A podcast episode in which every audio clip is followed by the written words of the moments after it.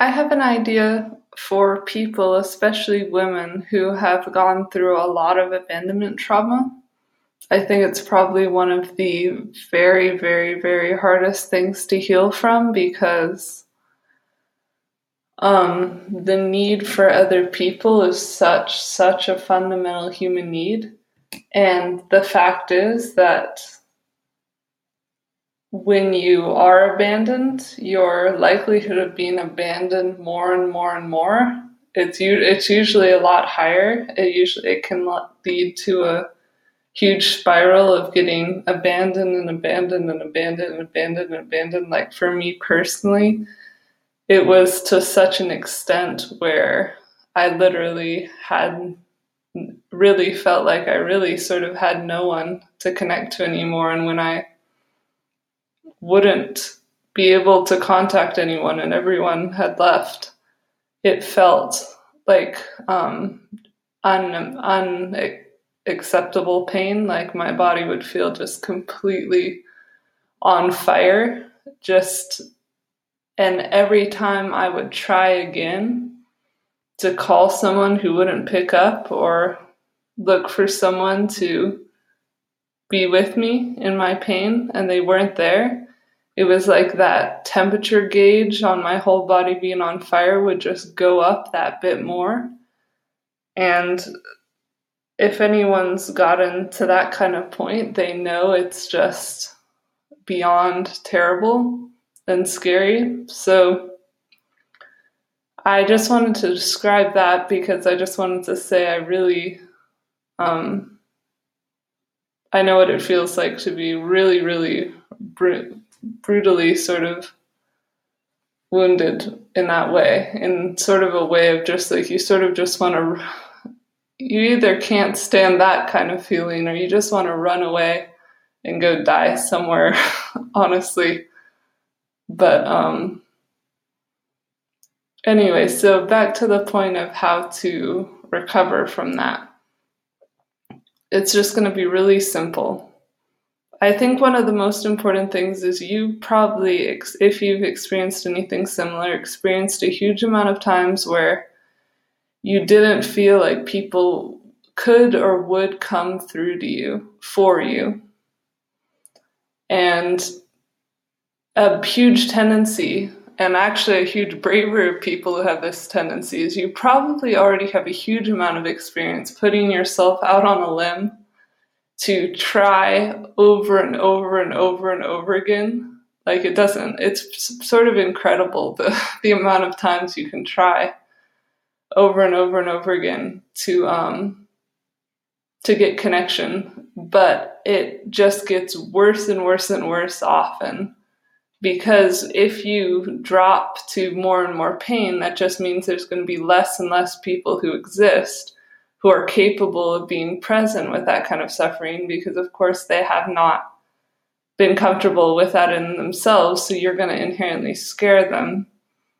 And they're just not going to feel like they know how to have space for that in their life. But there are people that um, do, of course, but it's it's rare people who really can hold healthy space for pain without making it worse, especially um, really bad bad pain like that's and with the mental pain that comes with with abandonment.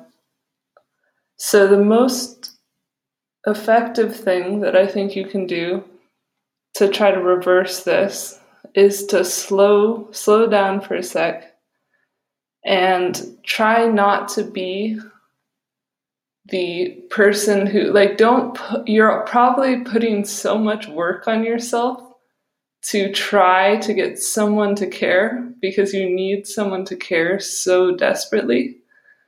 But you've seen that um, trying to get help from people who really maybe they care but they really can't care in the genuine fully present way that you need them to that you need to give people the chance to step up to you and step up to help you rather than you having to find them, explain everything to them, tell them how to act, which is completely exhausting and painful when you really need someone to come to you. So, my suggestion is that you have to, if you can give people a chance to step up rather than checking or pushing them to do that, if people aren't ready to do that, it's probably not going to help to try to chase them down to do that. Even if you show them how much you really need them, as tragic as that is, and it really is tragic, but um, rather than put yourself through more flames of hell, if you hold back just enough, especially don't don't this is just a suggestion if it feels like that's appropriate for you.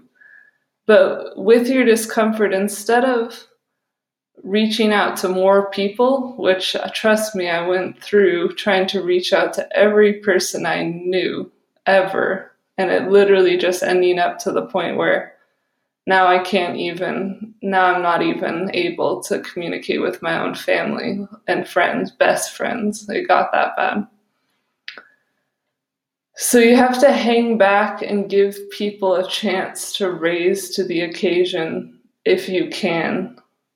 Like maybe find a point of stillness in the place where you are now where you just are with yourself and that's just the reality. You're no more alone if you realize that than when you're trying to fight that fact and you're focused on all the people that you're angry at for leaving you in your pain and all the people who didn't prioritize the fact that you needed resolution with things or that you needed to be heard or um, made you feel like you existed.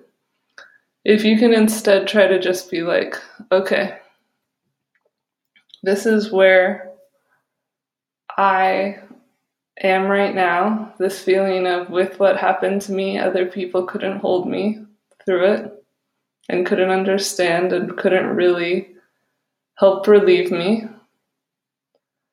But that's not a fixed thing. And maybe if I just create some space in my own self and some waiting, then there'll be enough room for people, whoever they are, to maybe surprise you and maybe show you that there is um, that there are people that are able to touch you even in your highly isolated or um, painful state. And I know that the very hardest thing when you have a, a huge amount of relationship trauma is to not is to trust anyone because it feels like basically everyone just left left you. And um, that's that. And you're constantly probably in your head trying to think about like all like how it could possibly happen that um that such an isol- such an isolation could occur. But the truth is, no matter how much you try to tell yourself, "Oh, it's not happening," or "I wish it wasn't happening," or "I need people to change," it's just like realize it is true. You feel really alone. You feel really threatened. You might feel really mentally damaged. You might feel really afraid.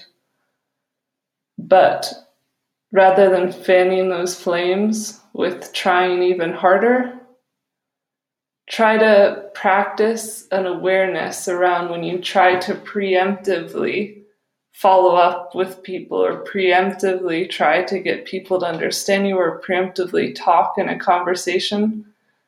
Try to practice pulling, maybe, if this makes sense to you, pulling yourself back a little and softening so that there's a chance for some of for someone who actually has giving in them to actually give you something because you need to be given things. If you're at that kind of alone state, you need to be able to let things in. And um, I know that's really, really difficult. Like, really, really difficult. But um,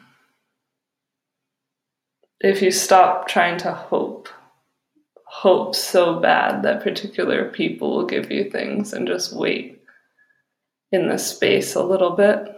I think there's a good chance that things can be let in. And those things, as everyone knows, like those things when you're feeling good are very evidently, like the sun, are very evidently certain other things about nature of the earth that can come into you. But when you're really shut down, you don't feel any of those things. Um, but if you give yourself a little bit of a a pause in your aloneness, you you can start to open up the ability to let in some of those things. And um, my last tip would also be I think that um, relational trauma causes a huge amount, a vast amount of anger and hate to come up inside of you, a vast amount of anger and hate. And it can be really scary, especially when it comes with emotional destabilization. It's just, it's total hell. I think the best thing that I know at this particular point is it never feels good to act out that anger.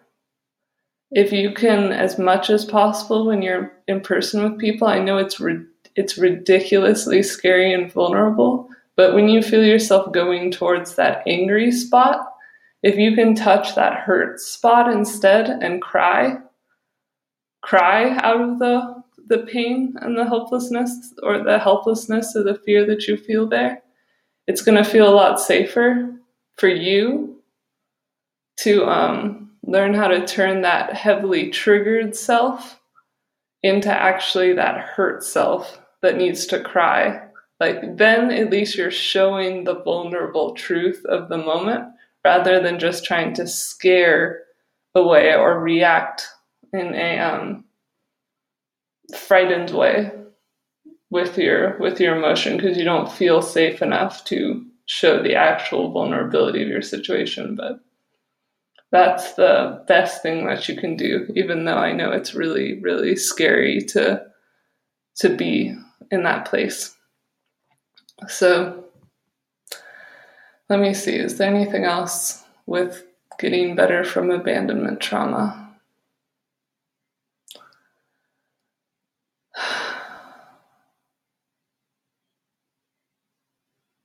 I don't have anything else right now, but I will come back if I do.